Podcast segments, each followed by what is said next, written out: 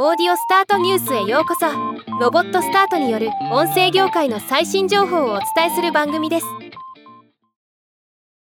シンラが渋谷パルコで開催されるアートイベント。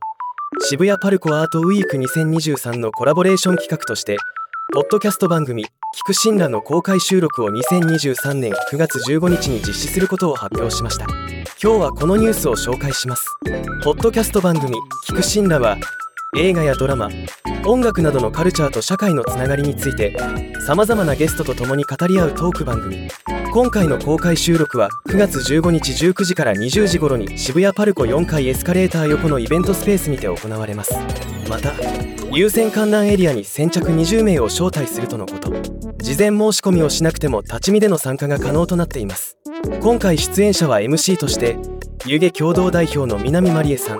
新羅編集長の生田彩さん。ゲストとしてヒップホップグループドスモノスのラッパーで人気ポッドキャスト番組「危機開会」のパーソナリティを務めるタイタンを迎えカルチャーとソーシャルの交差点に立つをテーマにトークを展開します。公開収録されたエピソードは2023年9月22日17時に配信予定となっています。